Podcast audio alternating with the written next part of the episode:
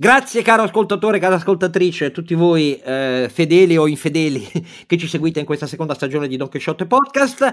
Abbiamo fatto ironia nel precedente episodio perché diciamo il 47esimo, io ho detto morto che parla, ecco, e, e infatti questo 47esimo episodio è dedicato a Putin che non si tiene e con la scusa dei due suoi stati satelliti fantoccio riconosciuti ad hoc eh, è entrato in territorio ucraino, perché quello è ancora territorio ucraino, quello di Donetsk e Lugansk, e adesso ha detto testualmente vi faremo vedere cosa significa liberare completamente l'Ucraina. Ne parleremo con Marta Ottaviani, che è reduce freschissima, appena scesa dall'aereo, era a Mosca in questi giorni, e eh, ovviamente con i miei due compari. Con noi.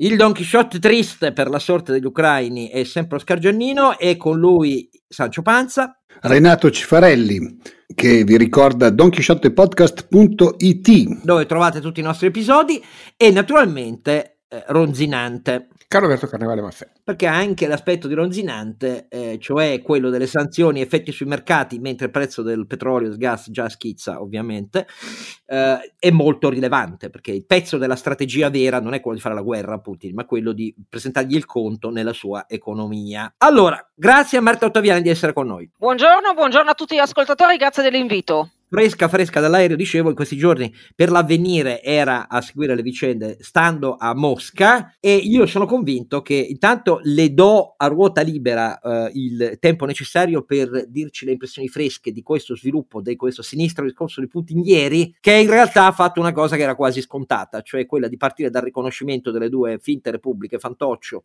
di Donetsk e Lugansk, schierarci direttamente il loro, il suo bagagliaio di ferraglia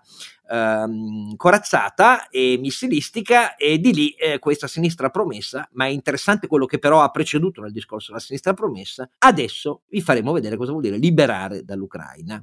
Allora, che, cosa, che atmosfera hai colto a Mosca, Marta? Ma allora, anzitutto a Mosca c'era un'atmosfera sostanzialmente di disagio, perché ai russi, i russi questo conflitto se lo eviterebbero molto volentieri e questa è una buona notizia. La cattiva notizia è che per loro la colpa è nostra, cioè siamo noi che stiamo provocando la Russia, siamo noi che mettiamo su campagne di disinformazione come quelle di cui ho parlato nel mio libro, Brigate Russe, ma che però appunto la cui maternità e anzi eh, la, come dire, eh, i pionieri sono stati proprio i russi e soprattutto eh, siamo noi i nemici, c'è poco da fare. Eh, il discorso di ieri è piuttosto inquietante. Partiamo, partiamo da un presupposto, questo sottolinealo perché secondo me è molto importante. I russi in vastissima proporzione, quindi stiamo parlando di strati popolari, non delle elite coinvolte nell'economia statalizzata degli amici di Putin. I russi a questa versione, quella della martellante propaganda eh, putiniana, ci credono sinceramente. Sì, assolutamente, assolutamente, anche perché, allora, in primo luogo è una questione di mentalità. Loro sostanzialmente sono abituati a credere a quello che gli viene detto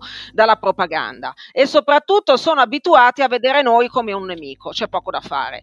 E in secondo luogo, ehm, il nazionalismo russo non si è mai addormentato, quindi Putin sa perfettamente su che leve deve fare, su che, su, diciamo, su che punti deve fare. E del resto è quello che ha già fatto nel 2008 in Georgia, nel 2014 in Ucraina e così via. È esattamente questa la leva. Ma nel dirci l'impressione tua sul sinistro discorso di Putin, ti pregherei di spiegare quello che i giornali italiani secondo me non spiegano abbastanza, che il nazionalismo panrusso di Putin non è quello dell'Unione Sovietica. Assolutamente no, anzi lui ieri con i bolscevichi li ha distrutti, ha citato Lenin più volte dicendo che è stato Lenin a inventarsi l'Ucraina, peraltro insomma basta leggere i libri, ehm, io mi permetto di consigliare il Medioevo russo di Giovanni Codevilla, è un capolavoro di libro in cui si parla proprio del fatto che l'Ucraina volendo è anche nata prima della Russia, se proprio vogliamo essere precisi. Però ecco, questa sua rilettura, in questa sua rilettura della storia, Putin ha messo in croce Lenin e sostanzialmente ha messo in croce tutta quella dirigenza che aveva accettato le condizioni a cui è stata sottoposta la Russia alla fine della, guerra, della prima guerra mondiale. Voi vi ricorderete, eh, insomma se lo ricorderanno anche molti ascoltatori, che la Russia purtroppo uscì uscì a pezzi dalla prima guerra mondiale e questo fu anche quello che innescò definitivamente la miccia per far partire la rivoluzione d'ottobre. Il problema qual è? Il problema è che eh, Putin e chi per lui crede che veramente quelli siano territori che appartengono alla Russia quasi per diritto divino, no? Cioè, ma, e quando dico Russia parlo della Santa Madre Russia, non della Russia sovietica. Quella imperiale degli zar. Assolutamente, dove lo zar era anche... Ma non è neanche un caso, secondo me, che quando, il giorno del discorso, cioè ieri, era l'anniversario del 1600, in quello stesso giorno, dell'inizio della dinastia Romanov. Dei Romanov, esatto. esattamente. Tra le altre cose, proprio di recente, qualche mese fa in realtà, lui aveva addirittura inaugurato una statua ad Alessandro III, che insomma per chi ha studiato la storia russa era un conservatore mica da ridere. Quindi mh, Putin è sicuramente molto affezionato a questo tipo di narrativa e non l'ha mai nascosto nei suoi, suoi discorsi. Comunque no, con tanto di passaggi sul fatto che gli ucraini corrotti dall'Occidente, che non è mai stata una loro storia, sono impediti dall'esercitare il loro culto della santa religione ortodossa russa. Questa è sì, che poi, che poi in realtà anche questa è una fandonia, perché io ero a Mosca in questi giorni, allora so per certo che in Ucraina ognuno può andare un po' a messa dove gli pare e a Mosca gli ucraini possono serenamente andare alle loro funzioni, festeggiano le loro feste che non sono quelle del calendario ortodosso. Pensate che in Ucraina, a, Mosca possono commemorare, possono festeggiare, ricordare anche il giorno dell'indipendenza. Quindi voglio dire, è anche voglio, una narrazione che ovviamente a Putin serve, e su questo voglio essere chiara, per due motivi. Uno deve scaldare gli animi del popolo russo per i quali, chiedo scusa per la crudezza, il Donbass non è la Crimea. Diciamocelo molto chiaramente, non lo è dal punto di vista simbolico, non lo è dal punto di vista storico, non lo è dal punto di vista strategico e non lo è nemmeno per Putin. E poi deve tenere, pa- eh, però ecco, gli deve scaldare gli animi anche perché il signorino ha in casa un po' di problemi economici a cui dovrebbe far fronte, oltre a una gestione del Covid-19 che è stata devastante. Ehm, le, vi- le vittime ufficiali sono 330.000 circa, quelle ufficiose sono oltre un milione e mezzo, quindi insomma direi che Putin ha i suoi bei problemi in casa, ma ce li ha anche all'interno delle mura del Cremlino, perché c'è comunque una parte del suo cerchio magico dove siedono alcune persone che sono letteralmente i garanti del suo potere, cioè gente che se dice da domani si cerca un successore, da domani si cerca un successore, che volevano un intervento molto più muscolare da parte della Russia. E Putin finché ha potuto questi li ha tenuti a bada anche perché Lavrov, che è il suo ministro degli esteri e che da genio del male il suo mestiere lo sa fare, ha detto assolutamente bisogna continuare con la via diplomatica. No, anche perché la prof, io l'ho già detto ai nostri ascoltatori, ha la famiglia tutta a Londra, ecco, per essere chiari. Cioè, ma sì, no, beh, ma poi attenzione, è stata comica perché eh, in questi giorni a Mosca un, a un certo punto una mia fonte mi ha detto la cosa bella è che quelli, a parte quelli che stanno dentro il Cremlino, no? però tutti gli altri che campano grazie insomma al sistema di potere di Putin, chiamiamolo così, partono a novembre e non li rivedi fino a marzo, proprio perché hanno case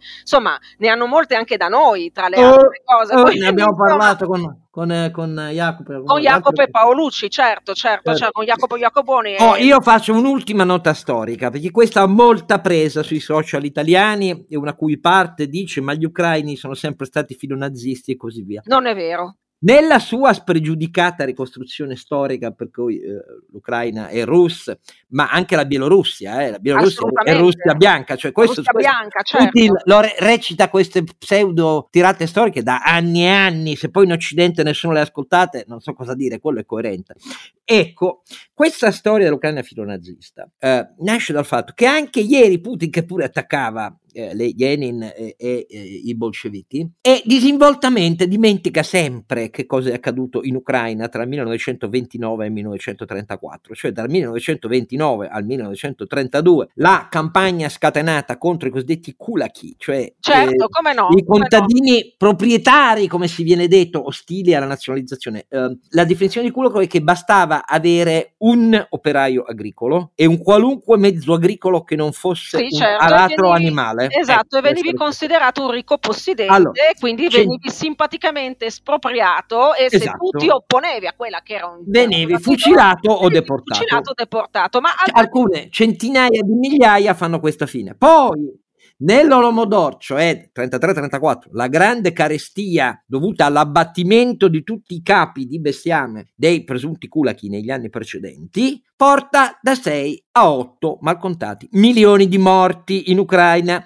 Questa roba spiega perché quando arrivano i nazisti vengono salutati come liberatori. Poi, in un rapido volgere di tempo, i nazisti iniziano a fucilare e uccidere centinaia di migliaia di persone, l'intera comunità ebraica, solo a Baba Yar ne hanno fatti fuori 50.000 e, e gli ungheresi naturalmente capiscono. Però ignorare la storia, per cui ancora oggi in Ucraina c'è chi se lo ricorda bene che cosa è avvenuto sotto l'Unione Sovietica.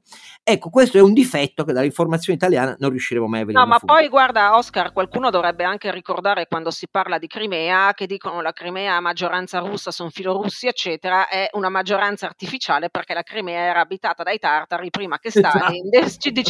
decidesse, di deportarli tutti quanti. No, beh, ma Quindi, è, quello, lì, no, la, la, ma la disinvoltura ecco, storica. Però ecco, permettetemi di dire che il discorso di ieri è un discorso dal punto di vista simbolico importante, e però io credo abbia una finalità interna, quindi quella di scaldare esatto. i cuori dei suoi, quella di tenere buona la parte del Cremlino più belligerante, ma ne ha anche una esterna. Allora, il riconoscimento del Donbass per Putin è praticamente a costo zero, perché l'aveva, non l'aveva mai riconosciuto ufficialmente, ma di fatto questo territorio si è proclamato autonomo nel 2014 e da quel momento peraltro si è progressivamente impoverito a causa della guerra che c'è in quella regione. Le, I mercenari della Wagner e le truppe non regolari russe stazionano in Donbass tranquillamente sempre, quindi non mi si venga a parlare di invasione perché purtroppo... Ah, è una finzione. Eh, eh, cioè. eh, no, no, e, e, oltretutto adesso la, la cosa drammatica è che Putin a partire dal 2016 in poi lo deve aver ispirato il suo amico Erdogan con i siriani, ha cominciato a regalare passaporti cioè non a regalare passaporti, però sostanzialmente in base a una vecchia legge che c'era addirittura precedente a lui, chi eh, eh, dimostrava di avere i requisiti poteva ottenere il passaporto russo in tempo relativamente breve. Il risultato qual è? È che adesso in uh, Donbass ci sono circa mil- un milione di cittadini russi e quindi lui co- il discorso che fa qual è? Io non sto invadendo, le mie, le mie truppe stanno andando ad assicurarsi che il mio milione di russi stia bene. La cosa interessante poi, io ieri l'ho pubblicato oggi su Avvenire, ho fatto un reportage in cui ho cercato anche di capire come vivono gli ucraini a Mosca. E tra le cose interessanti che mi hanno raccontato c'è che quando poi quelli del Donbass arrivano a Mosca per lavorare convinti che tornano felici nella madre Russia e che li aspettano una vita meravigliosa, vengono sottopagati perché se la devono vedere con la concorrenza che viene dall'Asia centrale, che molto spesso sono migranti irregolari, ed è veramente una lotta tra i poveri. Quindi, insomma, è questo no, il trattamento poi alla fine che Putin riserva a queste persone. Però ecco, io vorrei dire un'altra cosa importante, eh, c'è anche da considerare l'aspetto esterno, cioè a me, non, a me non toglie nessuno dalla testa che questa sia una mossa fatta per ehm, alzare, non solo alzare la tensione, ma costringere anche gli americani e gli europei a sedersi a un tavolo e ad accettare le condizioni della Russia con la minaccia che se non lo faranno la situazione potrebbe anche peggiorare.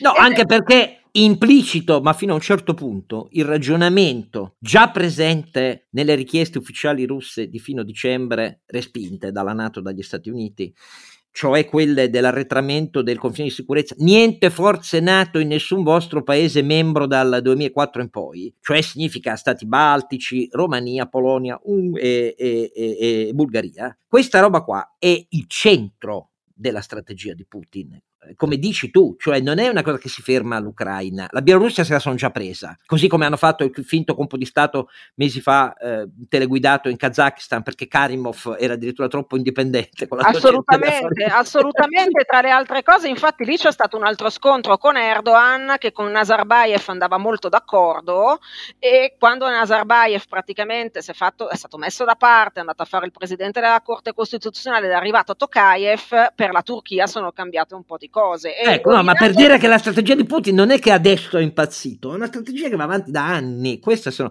Però quelle richieste sono irricevibili per la Nato e gli Stati Uniti. Beh, cioè... no, certo, anche perché attenzione, attenzione, nel caso dell'Ucraina si tratta dell'unico territorio che Putin può trasformare ancora in uno stato cuscinetto. La Bielorussia se l'è già presa, però ecco, io eh, tra, tra, tra le altre cose ricordiamoci come se l'è presa dopo che ha posto una mano santa 90 sopra la testa di Lukashenko con il popolo bielorusso che è sceso eroicamente in piazza esatto. con condizioni climatiche proibitive e sono ancora lì che lottano come dei leoni anche se non se ne parla più sui giornali e stanno organizzando una loro resistenza anche grazie ai mezzi informatici. Viva la capa della resistenza che malgrado abbia il marito arrestato e detenuto eh, continua a tenere accesa la fiaccola. Ma io guarda, ti devo dire, io l'ho intervistata nel giugno scorso e la Zikanovskaya avuto... per intenderci. Sì, eh, Svetlana, eh, Svetlana Zikanovskaya e devo dire che ho avuto davanti veramente una donna che ha, avuto, che ha fatto un percorso suo come politico impressionante, impressionante, veramente, con un ottimo staff attorno anche, eh, devo dire, cioè, a differenza di qualcun altro, insomma, di qualche altro politico, lei se li ha scelti molto bene i suoi collaboratori. No, però io voglio dire che accettare quella logica e dire a estoni, lituani e lettoni voi che avete già a Kaliningrad i missili russi puntati, siete in balia di quando deciderà Putin di prenderli. No, non cioè, esiste. Cioè, qualcuno dovrebbe serenamente spiegare a Putin che l'impero zarista non esiste più, eh, che la Russia purtroppo ha perso una grandissima occasione quando al posto comunque di un governo che aveva una vaga idea del riformismo, si sono fidati dei bolscevichi, però voglio dire, in ogni caso insomma il pianga se stesso, e poi è successo tutto quello che è successo. Però però, ecco, e a Putin gli si dovrebbe anche dire che la guerra fredda è finita, basta. Ah, no, questo non ci crede manco morto. Per lui è il giorno della tragedia, alla fine del... ha sempre detto anche questo. E Ma lui... sì, però il problema qual è? Il problema è che secondo me, io attenzione, non voglio sminuire la situazione, voglio essere molto chiara su questo aspetto, la situazione è pericolosissima. Però qualcuno dovrebbe dire a Putin che poi alla fine è un uomo del secolo scorso, nato e cresciuto in Unione Sovietica, ha fatto il del grosso della sua carriera eh, dove grazie alla quale poi è diventato quello che è in Unione Sovietica nel KGB, che il mondo è cambiato. E, e, e più va avanti, più cambierà, non può riportare indietro le cose, però è una cosa della quale lui e il suo cerchio magico davvero sembrano non accorgersi e secondo me stanno anche comunque un po', come dire, perdendo il polso della situazione con quella che è la realtà russa. Almeno questa è l'impressione che ho avuto io stando a Mosca, perché ovviamente poi vai a Mosca, ma la Russia è un paese enorme con 8 fuso orari e 144 milioni di abitanti. Io devo dirvi che in questi giorni a Mosca ho visto molte più persone attente al portafoglio e eh, preoccupate per la situazione economica che persone che non vedevano l'ora di riprendersi il Donbass. Poi attenzione, ieri so che ci sono stati alcuni festeggiamenti però vi devo dire, anche io domenica ero nella sede dell'Unione Volontari del, per il Donbass, che attenzione, quelli sì che sono mezzi nazi. Anche lì, tutta la retorica dell'Ucraina nazista è montata ad arte per far sorgere nel popolo russo dei sentimenti di astio nei confronti dell'Ucraina, perché noi sappiamo che la Russia è molto orgogliosa di aver vinto la guerra. Ancora oggi le parate per la vittoria della guerra sono estremamente scenografiche, in Russia non c'è un villaggio, ci avesse anche solo due anime dove non c'è un monumento faraonico all'Armata Rossa. Quindi mh, mm, è molto sentita questa cosa e quindi qual miglior, eh, quale migliore arma da utilizzare? Far passare gli ucraini per un popolo di nazisti, quelli che l'Armata Rossa però ha sconfitto. Quindi c'è tutta questa retorica che poi in realtà è smentita dai fatti, perché ok, in Ucraina ci sono dei gruppi armati sicuramente di estrema destra, ma sono una minoranza, non erano sicuramente quelli che andavano in piazza Maidan a, a, a manifestare perché l'Ucraina si stava allontanando dall'Europa. Europa. Eh certo. Allora, eh, facciamo una bella pausa perché adesso andiamo invece alle sanzioni per colpire a cuore l'economia russa, perché detta così fa molta impressione. Nella realtà in Europa ci sono idee diverse, eh, fervono le trattative in queste ore e riniziamo da Carlo Alberto e sentiamo di nuovo Marco.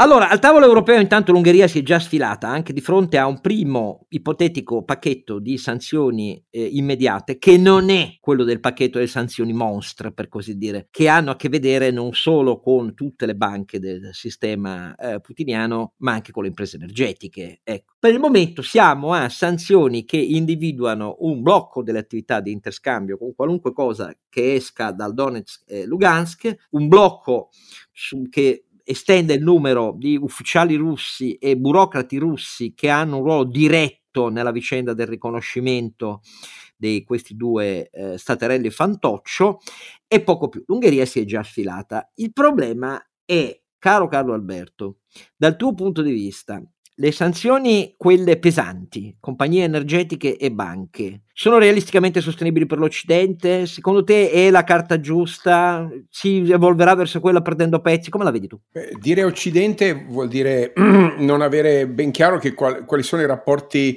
eh, di commercio internazionale che ha la Russia. No, non c'è un Occidente omogeneo in questo contesto e quindi c'è una profonda asimmetria negli impatti economici. Indovinate chi paga di più l'Italia, Vabbè, in generale paga di più l'Europa, ma vediamo anche un secondo perché. Ci sono tre livelli di sanzioni, Oscar. Il più eh, blando è quello, diciamo, sulle, mh, sulle esportazioni, sul trade non energy, quindi non oil and gas, che per eh, la Russia è importante ma non è determinante. Potrebbe essere importante per qualcuno che ha bisogno di ferro, acciaio, nickel, legno, fertilizzanti, cereali, per esempio l'Italia. Alluminio, per esempio l'Italia che è paese trasformatore e che dalla, eh, dalla Russia importa mediamente, insomma 2020-2021 sono 20 anni un po' particolari, una, 14 miliardi di... Eh, di eh, Lasciami dire, ricordare a chi ci ascolta che proprio su questo terreno qua le importanti industrie e banche, cominciando dalla Banca Intesa Italiane, da anni, grazie alla Fondazione Eurasia fatta da un eh, protégé di lunga data di Putin anche in Italia, eh, sono contro anche alle sanzioni su questo da sempre, perché ovviamente ci tengono a... Eh, eh, beh, cioè, comunque, Oscar, è comprensibile che gli italiani siano, eh, siano ehm, preoccupati per queste sanzioni perché esportano per una decina di miliardi, esportano fondamentalmente industria meccanica, motori, farmaceutica, mm, eh, eh, ovviamente fashion e quant'altro. Eh, giusto per farvi capire, la Francia, che è la Francia, importa molto meno dalla Russia di noi, ma la metà, per dire, ed esporta quanto noi. Quindi, per farvi capire, la Francia meno esposta. Il secondo livello, ovviamente, è il livello oil and gas, e lì invece noi siamo estremamente penalizzati perché abbiamo il 43% del gas che arriva dall'Unione Sovietica, dalla Russia, vedi che mi inconfondo eh? anch'io ancora.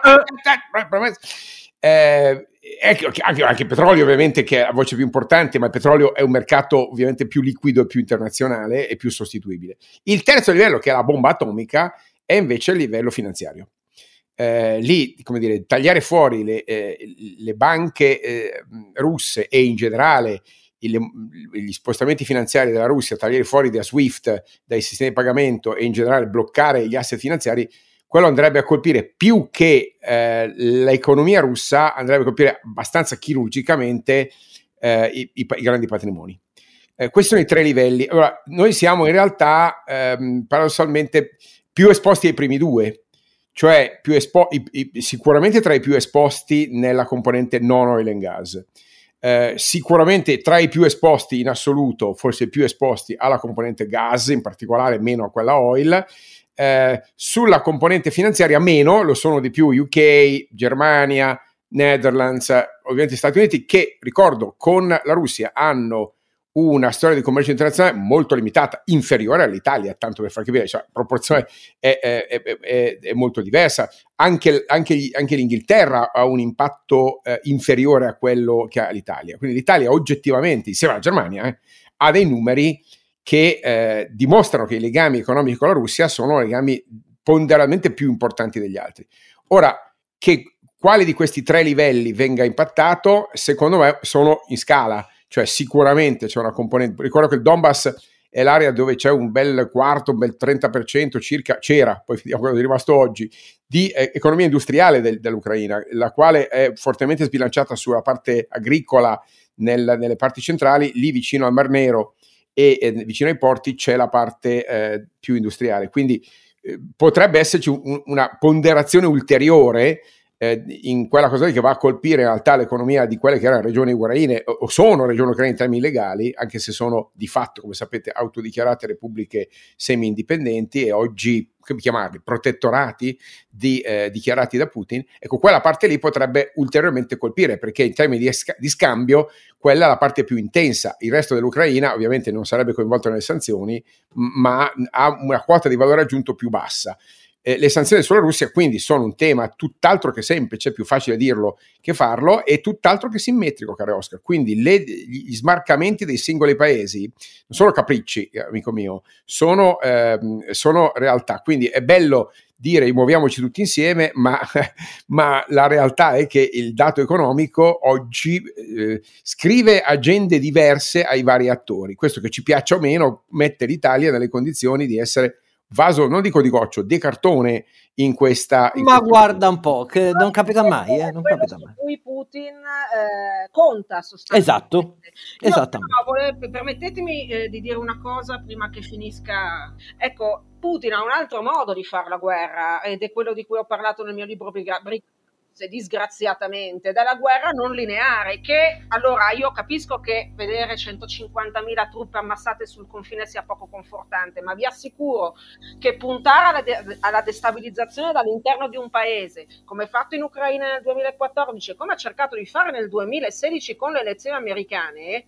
o con Capitol Hill nel 2021 è altrettanto inquietante. E veramente bisogna stare molto attenti perché mi pare che dalle nostre parti non si sia proprio ancora abituati no, a fare i conti no. con questo modo di ragionare che però hanno inventato i russi e, che, e sul quale disgraziatamente sono veramente diventati dei pionieri, visto che adesso li stanno copiando anche la Cina e l'Iran, altri due paesi che insomma voi capirete mi lasciano proprio davvero proprio tranquilla, eh, poco tranquilla. La, l'alzata di toni sul Donbass di questi giorni, secondo me, è proprio proupedeutica a, come dire, costringere l'Europa ad andare alla riapertura dei negoziati al più presto e a condizioni che siano favorevoli per Mosca il, dramma è che mi pare che Putin in questo momento sia nonostante sia debole, perché Putin in questo momento è debole come leader, sia in vantaggio rispetto agli Stati Uniti che stanno ancora evidentemente prendendo le misure con questa guerra non lineare, ma non hanno ancora capito come si combatte, e rispetto all'Unione Europea che tanto per cambiare non è pervenuta. Peraltro io faccio notare anche ai termini di ricaduta interna la decisione del Donbass, arri- del riconoscimento del Donbass arriva dopo che eh, erano andati, sono, erano andate a Mosca proprio mentre io, Emmanuel Macron ed, e, e Scholz. E, e, voglio dire, più presa in giro plateale di così all'Occidente, io devo capire cosa ci sia. Perciò, oltretutto, proprio in questi giorni anche Navalny è tornato sotto processo. Navalny, ricordiamolo, il principale oppositore di Putin, è tornato ehm, sotto processo e rischia altri 15 anni di carcere. Ma fantastico però l'udienza, di, di, di, l'udienza ultima in cui il principale testimone di accusa inopinatamente si è ribol- ribellato dicendo mi hanno costretto i giudici, voglio testimoniare a favore di Lavalli. Cioè, ecco, una roba da... Ma sì, ma stanno succedendo delle cose incredibili, anche il fatto di ieri, no? che c'è stato questo consiglio di sicurezza impressionante eh? e praticamente Putin ha messo in bocca eh, quello che, doveva, che, doveva dire, che dovevano dire i partecipanti. È veramente, cioè, stanno succedendo delle cose incredibili e però io la cosa che davvero voglio tornare a sottolineare è che abbiamo a che fare in questo momento con un leader debole che ha una situazione economica non positiva e che forse avremmo qualche margine di poter ricondurre a più miti consigli. Il problema è che di fondo non c'è la volontà di farlo, però è chiaro, io oggi parlavo con delle mie fonti a Bruxelles che mi dicevano guarda che estoni, eh, lettoni e lituani hanno davvero paura in questo momento che possa fargli qualche scherzo. Ora, io non penso proprio che Putin si possa mettere frontalmente contro la Nato, anche perché uno, questo stanziamento di truppe in grande stile sul confine gli sta costando economicamente parecchio. E due, la Russia comunque militarmente non ha una capacità bellica che gli, può, che gli possa permettere un'azione militare lungo, sul lungo termine, magari con, contro la Nato dall'altra parte. Quindi è un gioco veramente. Io, io, speravo la settimana scorsa che Biden, alzando la posta, avesse, lo volesse costringere praticamente a dire: Va bene, ok, ragazzi, ho messo le truppe sul confine per, per mesi e tutto quanto, ma intanto la guerra non la posso fare, quindi adesso piglio e mi ritiro. Il problema è che qui è veramente un gioco al rialzo, con Putin da una parte che sostanzialmente dice: Io non mi siedo al tavolo dei negoziati finché non mi date quello che voglio e gli Stati Uniti che però non ne riescono a venire fuori e noi in mezzo incapaci completamente di prendere qualsiasi tipo di iniziativa. Ora, poi ecco, sulle sanzioni, io non so se sia meglio colpire, cioè ehm, varare sanzioni generali, diciamo, perché devo dire che anche il popolo russo è bello stanco di questa situazione, oppure sanzioni che colpiscano proprio Putin nel suo cerchio magico. Certo è che qualcosa deve essere fatto e oltretutto poi io non voglio neanche pensare cosa possa pensare un ucraino di un europeo, però insomma io l'ho già vissuta con la Turchia questa cosa, ero convinta diciamo che non, av- non mi sarei mai più vergognata tanto e invece la vita riserva sempre nuove sorprese. Io voglio dire solo una cosa, ehm, prima di lasciarti andare perché hai altri impegni. Ehm, il cappio che i grandi paesi europei, non la Francia che ha il nucleare, e eh, lo so adesso entro in un terreno in cui i nostri ambientalisti, eh, ogni scusa è buona per sparare contro la trazione. No, no, no, io dico solo questo. Il cappio che grandi paesi europei, la Germania con Schröder eh, e soprattutto l'Italia, mh, mm, che si è messa eh, intorno al collo per il gas, è un cappio che rende, agli occhi di Putin, molto credibilmente, assolutamente improbabile che le sanzioni adottate su vasta scala, quelle pesanti, possano comprendere le compagnie energetiche da cui dipende in realtà l'economia russa. L'esportazione di gas naturale della Russia nell'area europea, nell'area europea, cioè nell'area europea occidentale, compresa la Polonia e l'Ungheria, 72, nel 2020 era il 72% del totale dell'export di gas naturale russo. E anche se il premier eh, tedesco Scholz ha detto stamattina bene in queste condizioni dopo il riconoscimento di Donetsk e Lugansk e la violazione del diritto ucraino da parte di Putin sospendiamo a tempo indefinito l'entrata in funzione di Nord Stream 2 però la Russia dice ma l'Europa non potrà mai permettersi, tedeschi e italiani soprattutto, uh, noi dipendiamo per il 30% dal gas russo, eh. siamo il 30% voglio dire del, di quel 71%, scusate, 72% che è il totale di export russo verso l'area europea, ecco, un terzo va all'Italia, No, tra le altre cose il gas russo è il più affidabile e il più economico, quindi insomma c'è anche un motivo per cui noi siamo diciamo clienti. Peccato però che quel 70% è il cuore dell'economia russa, il 70% di gas esportato verso l'area occidentale, poi naturalmente c'è eh, ci sono i paesi dei centro asiatici e Bielorussia che valgono un altro 28%, poi c'è la quota in crescita delle forniture che ha iniziato Putin a decidere di dare ai cinesi, però quella è ancora di là da venire, per così dire. Escludendo questo, restano o solo sanzioni di effetto limitatissimo che non preoccupano per niente Putin, o quelle bancarie, il cui effetto è quasi esplosivo sul sistema finanziario mondiale. Va bene che lui ha accumulato oltre 600 miliardi di dollari di valuta in dollari, però con quelle non ci può far molto se nessuna operazione bancaria in dollari e in euro è in condizione di farla una banca russa. Questo deve essere chiaro, cioè stiamo andando per la nostra dipendenza energetica a un quadro in cui le sanzioni non possono che essere quelle più pesanti dal punto di vista finanziario, Carlo Alberto. Io la vedo così. O altrimenti niente, ma allora Putin ha già vinto. Ecco, se, se questa è la cosa, vuol dire che l'Europa, membro della Nato, lascia i paesi più esposti al loro destino, se ne frega, è una decisione storica di proporzioni incalcolabili, perché a quel punto anche il successore di Putin va avanti su questa strada. Io la vedo così. Intanto grazie a...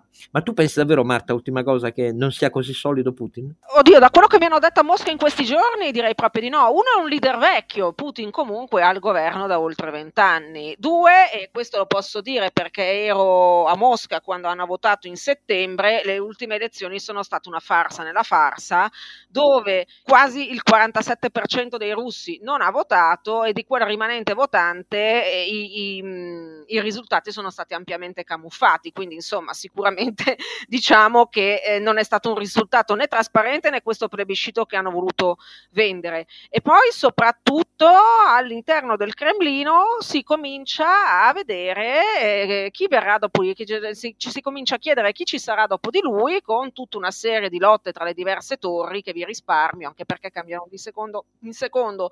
Sicuramente nel 2024 ci sarà lui, ma credo che subito dopo gli verrà chiesto di farsi da parte. Il problema qual è? È che che anche lì si passerà lo scettro e la corona eh, da, da, autocrate ad autocrate. Comunque per il 2024 è decisiva la partita che adesso è entrata nella fase finale, eh. questo è decisivo. Ah, questo sì, no, certo, se Putin non porta a casa, no, se Putin non porta a casa la, l'esclusione ufficiale dell'Ucraina dalla Nato, voi eh, penso che possa rischiare lui per primo. Quello è poco esatto. ma è sicuro. Va bene, intanto grazie a Marta e alla prossima e leggete il suo libro, ripeti un po' il titolo d'editore. Brigate, ah no, scusatemi, l'editore è Le Edizioni e il titolo si, il libro si chiama Brigate Russe. È un libro scritto al tempo giusto, mi pare di capire, oltre che con buone fonti. Grazie a Marta. E intanto però io voglio sapere il parere dell'imprenditore che ha taciuto. Che dice Renato Cifarelli? Ah no, ma io, io, vi lascio di queste cose. No, no, l'impatto, sul tuo mondo. Perché il tuo mondo, no, il tuo mondo dice: Ma quali sanzioni? Babu. No, l'impatto sul. Allora, non ho sotto mano i dati di, diciamo, per le macchine agricole e cose di questo genere. Non, a memoria non è uno dei paesi più importanti come, come esportazione. Eh, sai, il, il, problema è sempre poi, mentre invece l'Ucraina è un ottimo mercato per l'agricoltura, perché sappiamo tutti che insomma è un paese che è molto sviluppato dal punto di vista agricolo.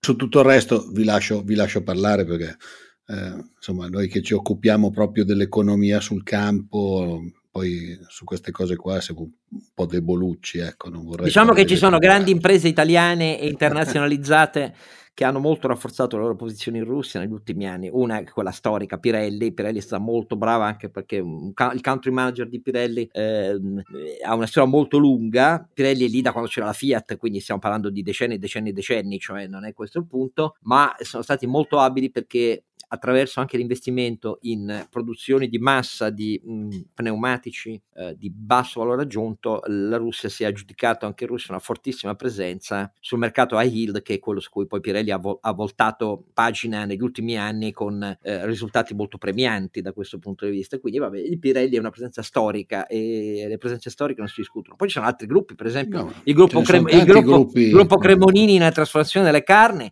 è stato abilissimo nell'estendere la sua presenza all'interno del mercato russo, entrare anche in catering per imprese e così via, cioè eh, sto parlando proprio di due pilastri della, della presenza lì. Poi c'è un flusso di investimenti, presenze e accessi agevolati al mercato russo di diverse centinaia di imprese italiane che sono un po' il core che sta intorno anche alle attività filoputiniane in Italia di Banca Intesa e, c'è prima Banca Intesa, ecco, il country manager è un cittadino russo, Antonio Fallico, che in questi giorni ha rilasciato dichiarazioni tipo basta con questa propaganda occidentale della Nato che unilateralmente ha inventato la crisi ucraina, testuali parole di Antonio Fallico, presidente di Banca Intesa Russia e alla testa di tutte le iniziative che fervono nelle associazioni industriali italiane di propaganda filoputiniana. E ci sono aspetti diversi, insomma, ecco per così dire, però sono ben presenti ecco, all'interno del, del, del capitalismo italiano, sia dal punto di vista finanziario che dal punto di vista delle attività industriali. E analogamente eh, la, la, la, la, presenza, diciamo così, e l'attivismo eh, filoputiniano in Germania è fortissima, ci sono pezzi interi del Partito Socialdemocratico eh, che stentano molto a ritrovarsi nella posizione che Scholz, il, il leader tedesco, dopo settimane e settimane di silenzio, ha inevitabilmente dovuto abbracciare, cioè quella della solidarietà atlantica. E insomma, la situazione è, complicata, caro Carlo Alberto, però tu ci hai detto e ci hai insegnato e del resto chi è figlio di dipendenze ha agende nazionali diverse, no? E questo qua poi alla fine, caro Alberto. Sì, è, è così e, e bisogna poi anche andare a vedere proprio i singoli, se vuoi, sottosettori. L'economia eh, russa è un'economia che ha comunque forti interdipendenze a livello di semilavorati un po' con tutti i grandi paesi manifatturieri ed è ovvio che eh, paesi come la, la Germania e l'Italia sono molto più esposti della Francia, molto più esposti di, di, di, sicuramente dell'Inghilterra. Quindi l'agenda politica eh, è un'agenda eh, tutta da scrivere. Io sono d'accordo con te che l'unica cosa efficace in questo caso... L'Inghilterra forse... infatti è il paese, diciamo così, europeo che verrebbe più colpito dalle sanzioni bancarie e finanziarie su vasta scala. Esatto, perché, esatto. Eh, cioè, sì. L'Inghilterra è... e l'Olanda anche, perché l'Olanda ha una, una grande, eh, grande, posizione di, di, di, di, import perché fa il trading fondamentalmente, quindi sarebbe, ehm, sarebbe sicuramente eh, molto coinvolta. Però eh, l'unica roba efficace veramente e, e chirurgica eh, non è andare a toccare eh, diciamo la manifattura o l'oil and gas, ma andare a toccare la finanza. Soltanto che la finanza la possono toccare eh, americani e inglesi e, e, e, non è detto che lo vogliono fare insomma esatto. va bene allora concludiamo che questa prima riflessione su questa accelerazione non drammatica perché imprevista totalmente scontata perché alla fine a furia di non prendere Putin sul serio bisogna imparare a prenderlo sul serio. Il mio è un appello finale perché la libertà vorrà pur dire qualcosa. Eh, la libertà degli ucraini ai miei occhi è anche un pezzo della mia libertà. Io sono convinto che chi è morto per darci democrazia e libertà non può coniugarsi e non può accettare da dove sta, se è ancora da qualche parte, facilmente l'indifferenza contro il ritorno al fatto che autodeterminazione e libertà di interi paesi vengono risolti nel mondo in cui viviamo, nella nostra Europa, con carri armati e missili. Ecco, questa è per me la libertà conta ancora, magari sono un illuso, ma intanto vedremo nel 48 episodio, grazie Renato e grazie Carlo Alberto e grazie a Marta Ottaviani, che cosa sarà successo nel frattempo.